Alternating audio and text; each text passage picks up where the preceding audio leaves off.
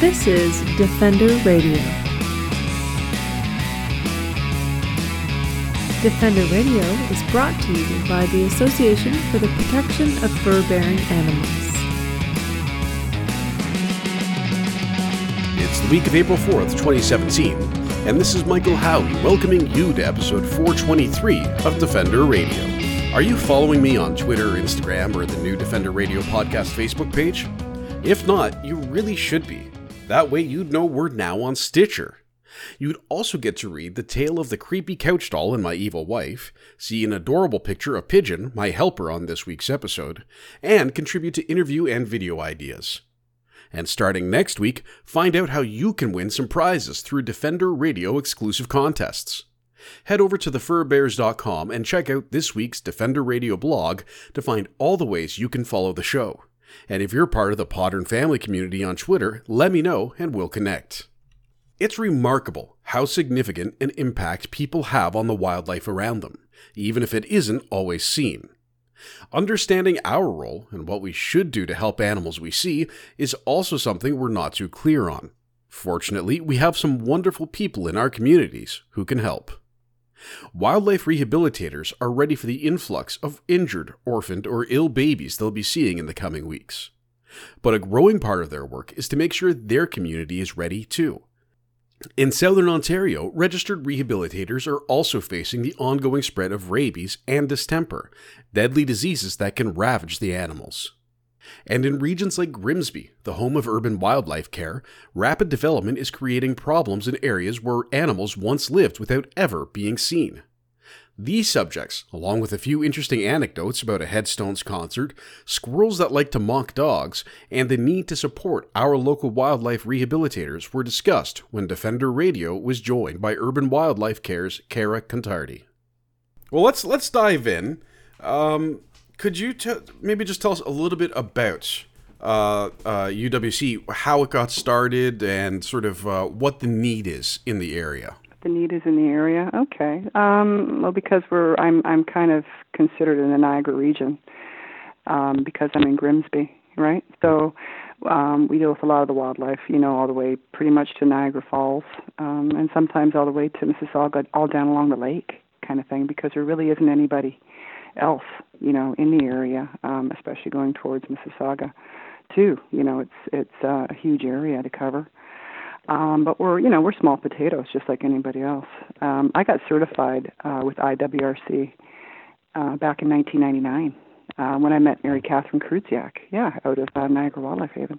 Is she is she still working? Uh, she's yeah, she's still up in Welland. Um, um, I I think maybe I don't think she is taking in animals. She might be. I, I haven't double checked with that. I'm not positive.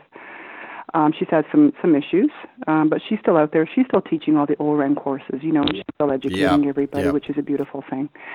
Um, so, but uh, yeah, she mentored me, and she mentored quite a few of us in this area. Oh You yeah, know, a like lot of people I know in the region. Yeah, she she she she's kind of the fairy godmother of wildlife rehab down this way. Ab- well, absolutely, eh? Absolutely. She's got so much knowledge, you know, because she's been doing it for so long, for sure.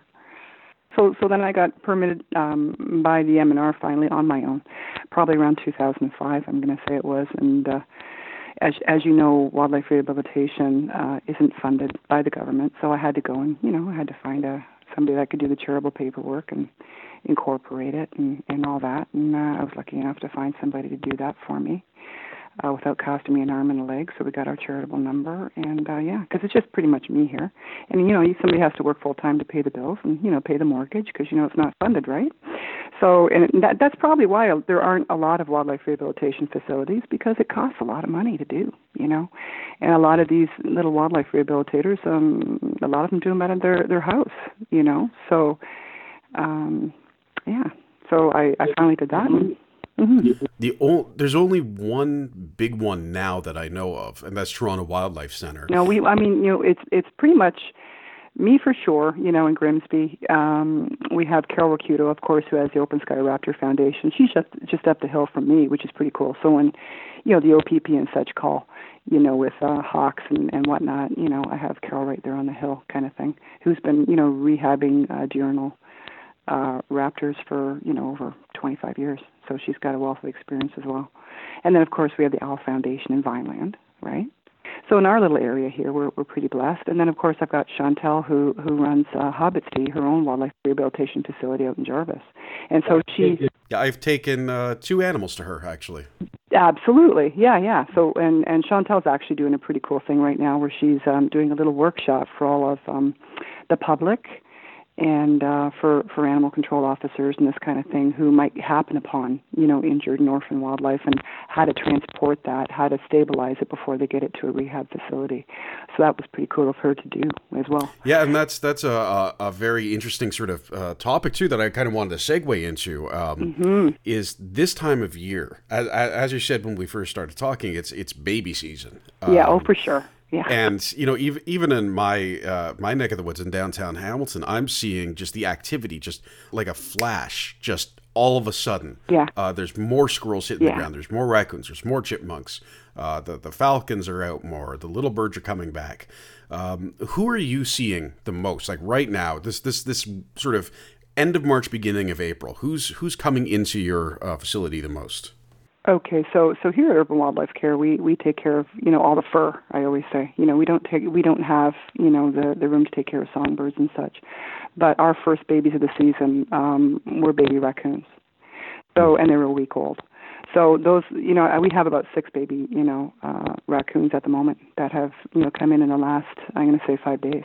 You know, and um, we got a, a little pinky squirrel about three days ago, and then yesterday, and, and this is something else we should talk about too, is as everybody's you know spring is hitting and and people are starting to look at their backyards and they're starting to clean up all the brush and they're starting to unfortunately cut down trees that they couldn't stand okay? Unfortunately we're getting um the four baby squirrels that came in yesterday were actually from a tree that was cut down okay because the people didn't know that there was a nest of of squirrels in the tree. Um, and according to them, the mother was nowhere to be found, and and that's how a baby, you know, the babies end up coming into a rehabilitation facility. Um, and then I just had somebody post on Facebook that the city of Hamilton took down a whack of trees in a park somewhere. So you know that kind of stuff just makes my stomach turn too, because you know that you know when the arborists all move in and such, then we're going to get more orphans than are needed, regardless of the ones that are being found in people's roofs. You know, and people are starting to look around their houses and they're starting to see you know that the roof vent, vent's been torn off and they're starting to see that you know the fascia's ripped off. Um, so yeah, we're starting to see a lot of that, and that's how a lot of uh, orphans come into a rehab facility that you know have have mothers should probably be you know, and then we of course we try and guide them you know on how to reunite mom you know with those babies. So. And that's something I think too. Uh, whenever I speak with wildlife rehabilitators, and this this is going back now years when I was when I was working in the newspaper uh, business, I was astounded the first time I heard it and for some reason, it continues to surprise me, even though it really shouldn't, that almost every case wildlife rehabilitators see has human activity somehow associated to it. Yeah, absolutely. Yeah, absolutely, for sure. And there's there's um, it's it's unfortunate that it, like how I found Mary Catherine, for instance, and I'm I'm pr- pretty sure that the majority of wildlife rehabilitators out there probably have similar stories where they were always that little kid, it, whether or not you went into veterinary medicine or not. Uh, you're always that little kid that sort of found, you know, that injured or, or orphaned, you know, bird or whatever as a child that you would always bring home to mom. You know, I, I, I think the majority of us have all those stories. Um, but um, it, it uh, I can't remember where I was going with this. it's already been a long week. I tend to talk in circles. Yeah, it is. Yeah, this is only the beginning of the of the season. Um, yeah, so so normally, um, you know, I think all of us have that that sort of background. You know, um, where um, we were we were sort of attracted to to taking care of wildlife, and um, uh, the thing is, when I found um, I didn't go into veterinary medicine. I actually went into fashion design, which is another story of, of mine. And so when I moved here to Grimsby, I actually found a yellow shafted flicker, and that's how I that's how I met Mary. You know, back in 1990. I'm going to say it was 1998. And I and I did I do what everybody else does. You know, you you phone around to all the veterinarians, you phone you phone around to all the humane societies, you phone around to all the animal control agencies, and even back then, I mean, back then was even worse nobody took care of wildlife, right? Veterinarians, you know, aren't even licensed to take care of wildlife. The only people who really are are the authorized wildlife custodians. And so I had just happened to happen upon a veterinarian that knew of Mary out Welland, and that's how I met Mary with this bird. And that's when Mary and I started talking, and she said that, yeah, you know, you IWRC, International Wildlife Rehabilitation Council, was coming across from the States, and uh, uh, she was hosting a course, and she goes, you should take this course. And that's how my interest in wildlife rehabilitation started. But uh, having said that, the majority of Joe Blow public doesn't know when they do find a wild, um, um, an, an injured or orphaned wild animal or bird, they don't know where to go. They don't know where to call. And they'll make five million different phone calls uh, trying to find a rehab facility because you wouldn't know we existed until you happen upon something like that. You know what I mean? Like nobody advertises. We don't advertise in the yellow pages that we take care of wildlife. Do you know? So it's it's really sort of luck of the draw. So we always try to um, we always hope that people when they Google wildlife that our websites come up um, you know, there's another website called OntarioWildliferescue.ca uh, where, where Sandy Donaldson has a listing of all of us on there from all over Ontario, where you can just click on the species that you found, and it sort of gives a listing of all the different rehabs, right? Which makes yep. it a little easier for, for, for the public to find, you know, the proper facility. So. And you had mentioned um, when people come across animals and they're not sure what to do. I, and this this is a subject that I'm relatively certain we could probably talk about without recovering ground for a week. Um, but right. right now, we're going to be seeing, as you said, the raccoons, the squirrels, uh, bunnies. I think probably soon too. Mm-hmm. Um, and with a lot of these animals, there's, I, I think the initial reaction to go and put them in a blanket and give them some water and wait and see what happens is what people have. You know, it's mm-hmm. a, it, it's that I'm going to be compassionate. I'm going to help this animal but often that's really not what they should be doing. What what should people be doing when they see individual or, or groups of small animals who are, in this case, let's say orphaned, uh, or not orphaned, but alone? Well, you know, I guess it all depends on the situation, and I guess it all depends on the baby and what kind of baby it is. Um, like, for instance, if you've got a little pinky squirrel that's at the base of a tree, you know, and the nest is uh, 400 feet up, obviously the public aren't going to be able to get it back up into the nest. I mean, obviously we want the the mothers to be able to take care of their own babies, right? So, um, in in which case you would want to keep that little baby warm. And the first thing you really should do is call a wildlife rehabilitation steps if you're lucky enough to have any of our phone numbers um, or if you call, you know, your local animal control, or if you call your local humane society, they should have all of our numbers as well to sort of guide you on what to do. Um, for instance, in the in the cases of, of baby cottontails, we can go over this a million times over and over again. That um, dogs are going to um, obviously be curious enough to to uncover a nest. Cottontails have nests right out in the middle of the the front lawn. You know, they they don't care where they have their babies. Um, and I think the thinking is just, you know, what we do is normally tell people just to sort of keep the dogs away for at least three weeks until the babies are big and bad enough to get up on their own and start dispersing on their own, if you're lucky enough to do that. Um, some people put little chairs or barriers around the nest to allow mom to keep coming and going to feed those animals, right? What about uh, the squirrels and raccoons? Like, is there a standard procedure? And I know it's it's it's it's hugely unique, but is there sort of a what que- like what questions would you ask someone if I, if I called you and said there's a, a baby raccoon in my backyard? You know, where where do you kind of lead people to get these to get the information you need?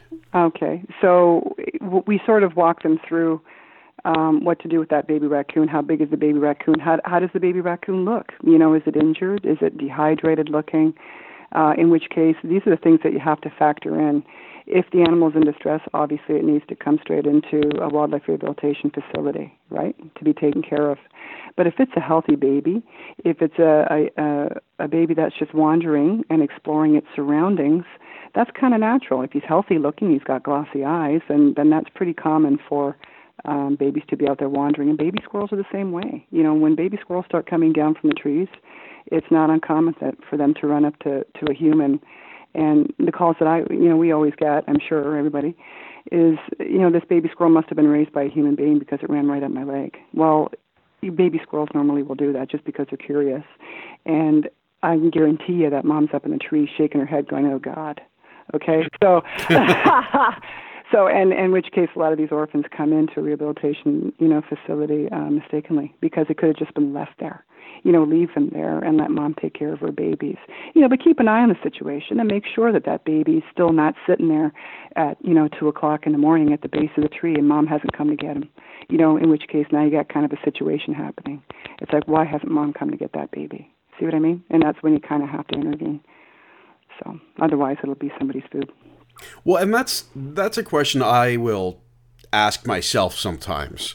Mm-hmm. Um, when when you see an animal maybe having trouble getting around, or um, you know, I, I, think an example maybe like a bird that's that's having trouble, um, and you wonder, is it our responsibility to intervene, or should we allow this to be part of that natural system uh, uh, of prey and predation? Um, we have lost so much habitat, and there's there's so much habitat that's lost there's so many different accidents that happen, lawnmowers, you name it, cars and such, because of human encroachment, right? Because of greed, basically. You know, all of our green spaces are all townhouses now. You know, all our farm and farmers' fields are, are townhouses. You know, I get people who call me that there's a coyote, you know, sitting on their their back deck. Why? Because he used to live there. Yeah. You know what I mean? Yeah. so um we're not rehabilitators because we, we believe in that. You know, we're there because every animal deserves our compassion and, and our respect. And, you know, it's not their fault that their habitat is dwindling. Um, and that they're moving into more and more space that, that humans uh, are living in. And granted, the reason why I called uh, urban wildlife care urban wildlife care is because, yes, uh, our wildlife is urban. It lives among us, right? And yeah. so it, it always surprises me when people will call and, and in shock and say that there's a fox in my backyard you know, and then you're kind of like, well, yeah, he probably lives behind the bush in your backyard. Well, and you know, Grimsby's a fascinating little area for this, and I think it's, um, it's well, it is because like so I'm in Hamilton, and for people who aren't familiar with the sort of geography of Southern Ontario, I'm in Hamilton, which is sort of the the big city on the southwest corner of Lake Ontario, which then goes mm-hmm. straight east. Along mm-hmm. that lake, um, I'd what is it, like a 15, 20 minute drive on the highway you hit uh, Grimsby, which is both a small town, a very typical small town, but spreads out into really what have become suburbs. Um, you know, from even more so. Yeah, some that have been there for twenty or thirty years, and some that are, are uh, some of them are. It's scary to me. Um, oh, oh yeah, like around sure. uh, Casablanca. Um, yeah. Oh yeah, it's, all skyscrapers and. Yeah, and sure. it's it's just it's it literally looks like a Lego set someone just put down in the middle of a field. Mm-hmm. Um, mm-hmm. So there's mm-hmm. this rapid growth happening uh, on land that used to be farm fields or used to be sort of meadow type forest combos. Um, and then, of course, further east you have the uh, the, the vineyards, um, which are sure. uh, some of the, the best in the world right now. Um, and it puts people in Grimsby in this very peculiar situation where people who live there, and I saw this, I'm from Oakville originally. So we mm-hmm. kind of saw this at one point too. Um, people who have lived there for a long time say, well, I never saw these animals before. But they're not realizing that all of that land around them that used to be green space is suddenly houses. Yeah. So those animals are just, they're finding places to live. They're all being displaced. Yeah, and yeah. is that something that you are dealing with frequently? Is people not realizing that these animals have always been here, but we're Absolutely. just taking away their hiding places? Yeah, absolutely. Yeah, and that's really what that's all part of what a wildlife rehabilitator does too. It's not just um, you know taking care of the animals and, and making sure they're you know released back into the wild and such. It's also helping the public coexist. And coexist is a huge word, right? And it's that's what you guys do. And Fur-Bearer Defenders, you know, is educate, educate, educate, and you know that they live amongst us. And so it's just it really is a matter of you know reminding them that this is why this is happening, and are you okay with that? you know, are you okay with that fox, you know, coming into your backyard? And if you're not, these are the ways to deter it, you know, if you do have pets um, that are humane, you know, to make it move on. Well, and that's, that's, I just let my dogs out and the squirrels remember once again why they don't like our backyard. yeah, and you, th- and it's, sure. it, you know, squirrels, I, I have a love hate relationship with squirrels living living in a city like i i know I, squirrels are they're wonderful little social animals they're i love watching them i watch them all day while i'm working uh, just running up and down the street and jumping from roof to roof and running along the telephone wires uh, and it's fascinating the way they behave and forage for things but at the same time yeah they're they're, they're surprisingly intelligent little critters but mm-hmm. at the mm-hmm. same time i'll be walking a dog and I've got say I've got a dog on a four foot leash, and the squirrel stops seven feet away and stares as the dog lunges and barks. And you kind of go like squirrel.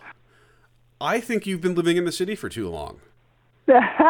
like they've they, they're just they're not afraid. Like I I'm sorry if I was walking down the street and like a dragon came around the corner, I would not stand there and stare at it. I would run away. And I yeah. feel like squirrels. I don't know what's up with the squirrels around here.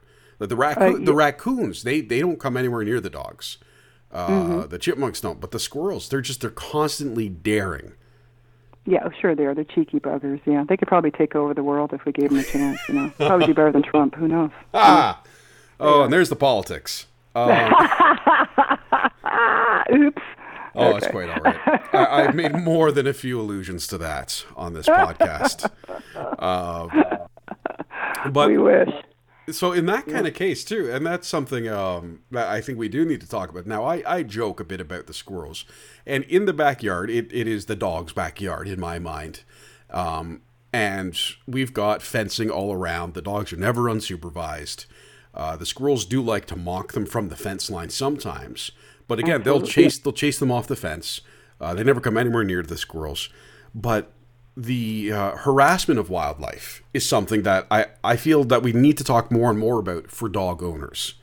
Mm-hmm. Um, and that's, you know, I, I love being in places where the dogs can run and have fun, but also right. being cognizant of, I, I don't think just the stress, but then the damage to behavior patterns that dogs can cause. Now, are you seeing animals coming in that you think may have been um, uh, chased by dogs or or grabbed by dogs. Now we're not talking cats. Cats are a kind of different no, sociopathic totally. serial killer exactly. animals.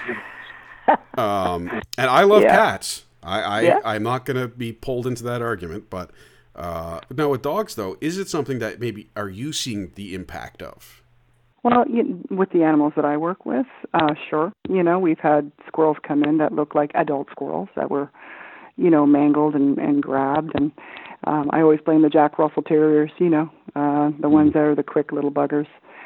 Um, and yeah, you know, we get a lot of cottontails and such that have been grabbed, not just by cats, but by dogs as well, obviously. And, and uh, so, um, again, if they're in your backyard, it's kind of hard. You know, it's kind of hard to monitor, I guess, your own pet in, in the backyard. Um, how do you deter them from coming in the yard? Um, you know, there's different things you can do, but it's not, you know, something that's written in stone. Um, I think if you're walking on paths, though, I think if you're out and, and walking in, on natural trails and stuff, you should have, you know, pretty much your dogs on a leash, or be, especially this time of year, you know, when it's baby season, just to be, sort of be aware of your surroundings and, and know where you are and have respect for where you are, you know. I, I think that's that's very true. Like in our backyard, and, and of course I, I would be in so much trouble if I didn't follow what I, I preach. So, you know, yeah. there's there's no fallen seeds or anything in our backyard. Um, That's right. Remove all of that kind of stuff. I do have a veggie box, but it's covered up and everything, and and uh, not attracting any animals that I can see. Uh, but like I said, you know, if the dogs are in the backyard and a squirrel chooses mm-hmm. to run into the backyard, I got to think that mm-hmm. he's been mm-hmm. having a bad squirrel week.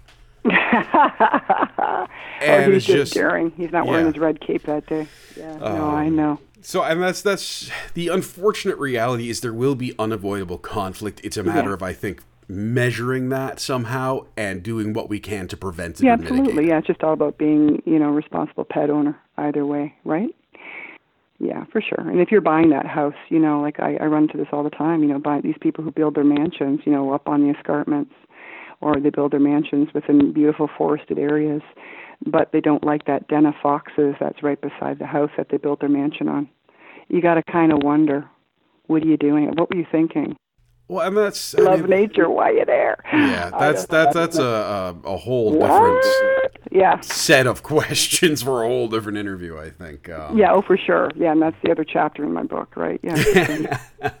now, I, I one thing I love talking about wildlife rehabilitators uh, is some of the more interesting stories you may have. Like in terms of what you've seen come in during spring, uh, trying to keep it sort of thematic here. What are some of the more interesting things that you've come across um, in terms of animals coming into your care? Um, yeah, well, we get pretty much the standard, you know, um, injured, animals. Um, let's talk about, let's say, a wildlife conflict uh, issue. Um, it was a bunch of baby skunks, for instance, when when baby skunk season season happens. Um, you know, I got a call from actual. It was a, pretty much a neighborhood, you know, that was was having these sightings of these baby skunks wandering around, and there was about maybe four neighbors that were really worried about these baby skunks, thinking that they were orphaned. But as you work with these people, and they would call like three or four times a day, for maybe I don't know how even how long it went on for four days, five days until they finally took my advice, went out beyond the fence line, and actually saw that yeah, that was mom over there, and that's where the babies were coming from. So um, it's um, those kind of situations when it comes to baby season. Working with the public uh, as a wildlife rehabilitator, knowing the behavior of the animals, and and being able to guide them with how to coexist and and get to know the the animal that they're dealing with um, is is a beautiful thing, especially when it all works out and they're all happy that okay, the mom's there, they're not orphaned. Yes, they are healthy looking, and they're fine, and we'll just leave them be, kind of thing. Uh, also results in in a nice donation for the wildlife center as well. You know, because it's all working with your community to make sure that that everybody um, is is uh, doing the right thing, right? Well, and that's wildlife rehabilitation centers, especially ones like yours, um, really do become a valuable community resource. It absolutely is, for um, sure. My community loves me, and I thank God for Grimsby. I really yeah, do. Um, for sure, and my neighbors, yeah. And in terms of conflict, what would you say are probably the more common ones that you're dealing with? Is it is it like I'm seeing these babies and the mom's nowhere to be found? Oh my god! Oh my god! Or um, oh, it, it runs the gamut, right? Especially now in baby season, for sure. And right now, it's all like I said, it's everybody finding mama raccoon in their roofs with babies. You know, and how do we deal with that? What mm-hmm. wildlife removal company do we call? This kind of thing. I always tell people, you know, if if you need a little bit of education, you know, Brad Gates is awesome with his videos on on his website. Um, Google him, and uh, that, that's the only thing I like about Google. You know, there's a few things on Google uh, that that actually are really good information, and um, you know, hopefully you'll you'll find the right wildlife uh, removal company that will will help you. You know, with heated boxes and such to keep those babies up on the roof so mom has time to relocate these people are cutting down their trees. For instance, we have people who make nest boxes, right, for squirrels. So, mm-hmm. so if that tree is knocked down, if mom is still there frantically trying to find a spot to put her babies, come over to the wildlife center. You know, pick up a, a, a squirrel nesting box, throw a donation at us. You know what I mean? Because we buy all the wood and such for it, or and and you know we'll teach you how to put that nest box up so mom can relocate her baby safely and and everybody's happy you know put it back up in the tree kind of thing what would you say is the strangest animal that you've ever taken in or taken care of? Strangest animal. Strangest. Strangest. You know, I had a I had two porcupines come in last year through Flamborough. Really? Through Flamborough. Yeah. Huh. Yeah, yeah. One was was really really sick, really neurological, and the other one um had an injured back and and was released subsequently released. She actually made it to the dodo that was brought in through Hamilton Animal Control, and that's the whole thing too. We all have um, great relationships with with officers, you know, that that work with all these different organizations. You know, the Humane Societies, Lincoln County, uh, Hamilton uh, Animal Control, you name it. And um, I actually took a little video uh, of this particular porcupine eating and um, I posted it, and they wanted to post it, you know, because it's all about PR. It's to show people that, yeah, you know what, these people, you know, Humane Society officers, animal control officers sometimes all get a bad rap, right? But what they have to see is the good stuff that they do. The fact that they're out there trying to help these injured hawks, you know, by capturing them properly and and capturing, you know, these injured porcupines, these injured whatever. And so they they asked me to actually, you know, send them forward them that little blurb of a video that I took of this porcupine. So the only way I could figure out how to do it because I'm not, you know, uh, computer savvy at all. I can email. Good luck. But um, I have a girl who does all my web stuff. Thank God for her. I met her at a Headstones concert, and that's a whole other story. um, you never know who you're going to meet, right? I thank God for her. She's cool. but anyway, um, and we were squashed at the front of the stage, and it was really hot. But anyway, um, yeah. We're talking so about I, animals today. Only, only, only wildlife. You no, what? No, we're only talking about wildlife today. No hard rock concerts. Yeah, yeah, no, no headstones, eh? No, but hey, they're a good band. But anyway, um, so so I posted this this little video on YouTube because that's it was the only way I could get a link. Do you know what I mean? And so I guess when you post stuff on YouTube, unbeknownst to me, it's it's out there even bigger, and the dodo picked up on it, and they actually did a little blurb on us, which I thought was pretty cool. I actually got a call from a I'm, I'm going to say it was a reporter from New York that wanted to do a little story on it. So, and that's how you, you know, people get to know what you do, and and yeah, how you do it.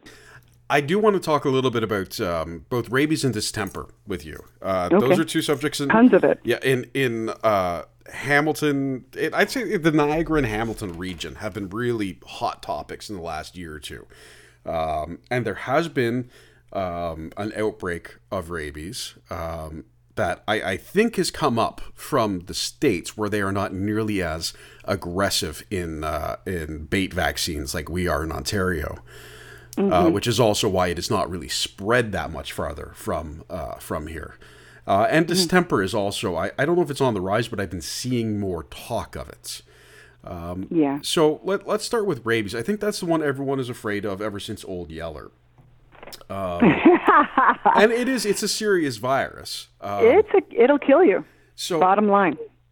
Yeah. No coming back from that, man. yeah. So why why do you think it's coming through the raccoon population so heavily right now?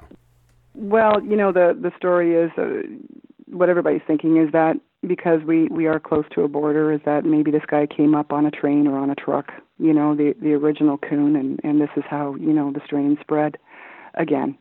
Um, used to be, I think I'm going to say it was 1997 when the Niagara region was full of, remember raccoon rabies strain. I'm going to say it could have been earlier than that. And and the Niagara area was a hot spot. Well, they got that finally under control. So um, unfortunately, if we didn't have that happenstance where where the animal control officer did pick up those two dogs and she did have a raccoon in the back of the truck and things got out of hand, we never would have known. You know, back in December of 2015, that we had the raccoon rabies strain. I mean, obviously, let's let's not be ignorant. Ra- you know, rabies is out there, right? It is. It's always been out there. It just hasn't been out there in those numbers. And we did have the raccoon strain under control for for many many years. So that was a huge shock. It was a huge game changer for wildlife rehabilitators as well, who rehabilitate these animals, right? Um, so 284 cases of raccoon strain so far, you know, since December 2015. Working at an animal hospital, um, I work at Memorial Animal Hospital in Stoney Creek as well, you know, full time, and I do that because of the Wildlife Center too, to make sure everybody gets cared for and such. But I'm constantly educating the public on making sure that their pets are vaccinated. You m- don't mess around with that stuff because there's so much of it out there, and it's insidious. You know, it really is. Like you're there's two different types of raccoon rabies, right? You've got the aggressive one and you've got the dumb one. And with distemper, because there's so much distemper out there as well, um, there's a fine line between those symptoms. You don't know if that raccoon has distemper or rabies. Yeah, I, I've seen one raccoon in the full throes of distemper uh, with the seizures. Pretty sad. Yeah, it's upsetting to see. It really is. Um, It is. Yeah, but- and then of course in the in the end game you get the ocular discharge and the upper respiratory issues, and yeah, Yeah. Um, but with rabies, it's not something you would necessarily look at a raccoon and know they have rabies, right? It's not the. It, I guess that's the people perceive it uh, again because Old Yeller and you know all of the the use of rabies in zombie fiction. I don't know if you you read about zombies as much as I do, Yeah, but yeah, uh, yeah, you know, rabies is often sort of thrown in there, and you think the frothing at the mouth, the uncontrollable aggression, but that's not only what rabies will look like.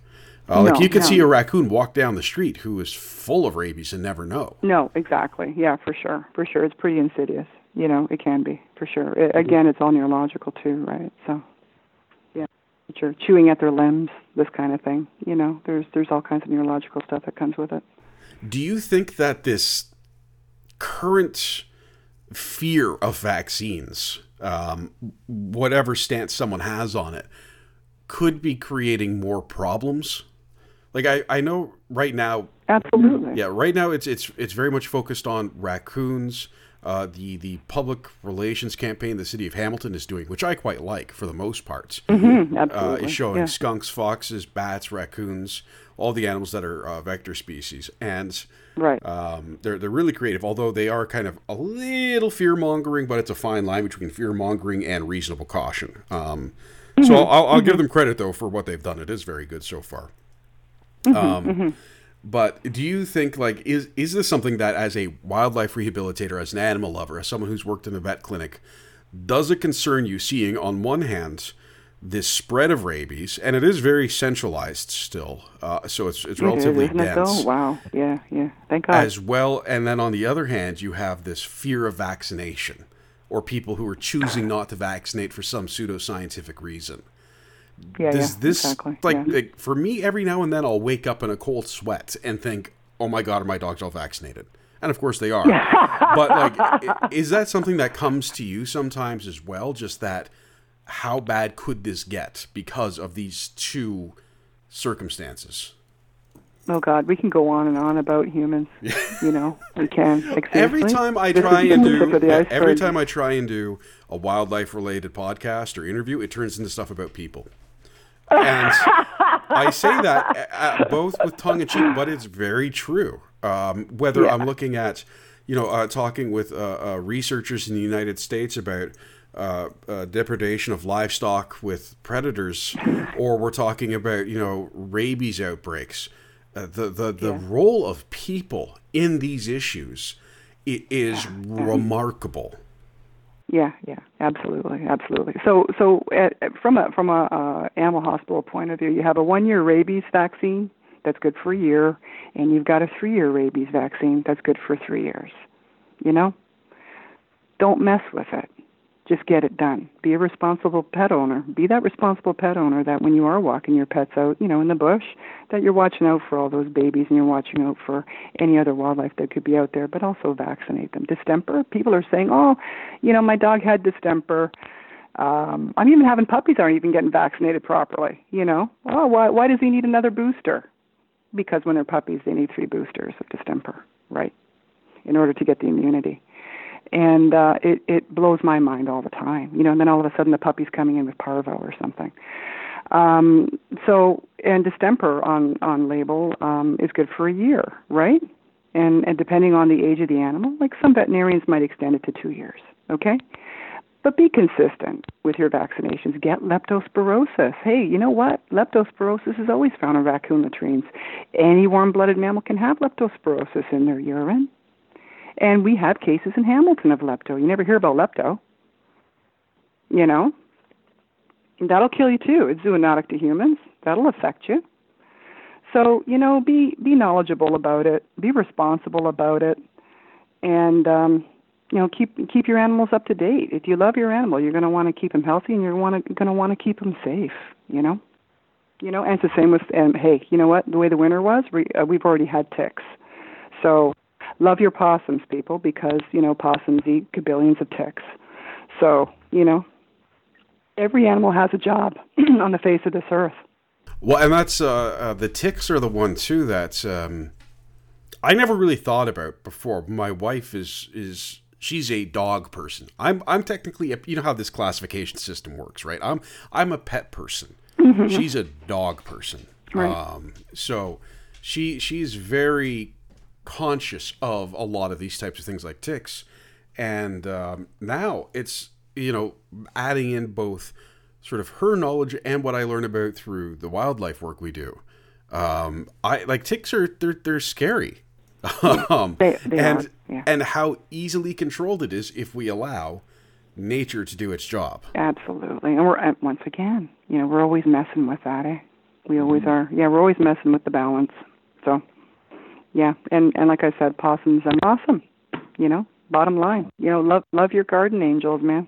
You know, people who do find animals, um, and this is you know whether you're out with your pet and you find the the the, the pinky squirrel or a, a little raccoon somewhere uh, that your, your your dog sniffs out, or you find an injured bird in your backyard. Something that is very difficult for me to communicate because I don't have the expertise. Why should they not try and care for that animal themselves?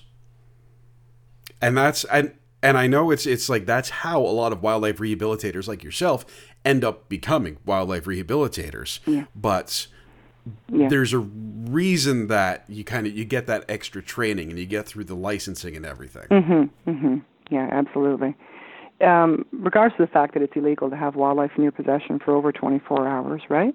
According to the Ministry of Natural Resources, you know, it's also um, public safety. You don't know what kind of diseases those animals are carrying. So the last thing we want is to have a wild animal in the hands of a nine-year-old child. Or you'd be amazed at how many parents think it's okay for for their daughter to handle that baby raccoon. Um, raccoons also carry something called Beta. Um, which is the uh, you know raccoon roundworm, which we had a child in Hamilton how many years ago? Five years ago that went blind from it. So um, and also you don't they they're not educated enough to know, especially if they they Google Doctor Google on on what to, to to how to take care of that animal what to feed them. So quite a few baby birds, you know. Uh, well, I was raised on a farm. We always fed them bread. Well, then you know the majority of them will die because their crops get full of bread. Um, you know this kind of thing. So they're not getting the proper nutrition. They're not getting the proper nutrients. And sometimes if you already start them on, um, you know, grape flavored Gatorade with uh, avocados um, I could go on and on. Oh, I had baby raccoons brought in on clamato juice. I thought that was bizarre. Really? Like, clamato juice? Where the hell did you find that? They're like, oh, on Google, which I hate. One of these days I'll find out where Dr. Google lives. But You're um, gonna hunt down Doctor Google. down. But um, I, I want I, I want to be there to film that. We'll sell it. I'll bring you with me. uh, no, no, you can be the yeah. wheelman, man. oh, good. It'll be a team Make effort. me an accomplice. But no, I just kind of looked at them and I said, Clamato juice. I said, thank God you didn't put the vodka in it. Or did you? Um, you never know. I mean, you just, you don't know, right? And so don't do anything. Don't do anything until you talk to a professional, which are wildlife rehabilitators. You know, keep keep the baby warm if it doesn't have any hair on it. If obviously, depending on the situation, the mom's not at the tree and she's not around. La la la la la. If you can find our phone numbers, if you can contact us right away, we can guide you through all of that before you do any damage right? And I know it's it's human nature to feed everything. It's human nature to coddle everything and try and do the best you can, right? But unfortunately, the majority of the time if you don't know what you're doing, you're doing more damage than not, right? And a lot of that damage cannot be reversed. So, And I guess what's sort of a final message to folks who who love wildlife maybe don't know how to get involved. I mean, for me myself, I I rarely come across injured wildlife, and I know people who it seems every day of their life see an injured animal and rescue it. I know I get the I get the same people calling me too. I uh, do. So- bizarre, isn't it? Yeah. What can people do though? I mean, if they're interested in wildlife rehabilitation, but you know don't have access to the resource, uh, like if someone living next door to you would, or um, they they want to help but aren't really sure how. What would you recommend to someone like that? You mean you mean to become a wildlife rehabilitator themselves? Well, either to to become a wildlife rehabilitator, to help wildlife rehabilitators, or even just to support the process. Well, yeah, well, exactly. If if you if you don't have the resources and and you don't have the time to be a rehabilitator yourself, obviously, if you do want to become a rehabilitator, we have courses you can take, like through OREN, and there's NWRA, which is in the states, the National Wildlife Rehabilitators Association, and the International Wildlife Rehabilitators Council. Um, but also, you have to remember that um, it's all out of pocket. So anything you can do for your area wildlife rehabilitation facility anything you can do, donating money. For instance, I just picked up all the formulas for the beginning of the season. The majority of us get our formulas from the states, right, through Fox Valley, and and those formulas are made specifically for those species of animal, and they cost about 225 bucks American. You know, for a 20 pound pill. What's that? You know, cost in Canadian money, right? And exactly. And so, and then it's not just the shipping and such on top of it. Um, you know, it's everything else that that factors into it. The extra food that you need, it all costs money. So um, if you can donate online to some, you know, if they do, we do. We have uh, Canada Helps obviously and PayPal on our website as well, and I'm sure Chantel does out in Jarvis and the rest of them. But or send them send them a check, drop them a check in the mail if you have a rehabilitation facility in your area. It's all up to you to care enough about your wildlife to keep them going you know, help them with fundraisers. If you're part of a Lions group, if you're part of a Kinsman group, run a bingo for that facility to help them raise the money to pay for the supplies that they get. You know, Joe Blow com- is is complaining about you know our our for instance. Well, can you imagine what it's like to run a wildlife facility? A hydro steady. I mean, that washing machine's going you know 24/7, right?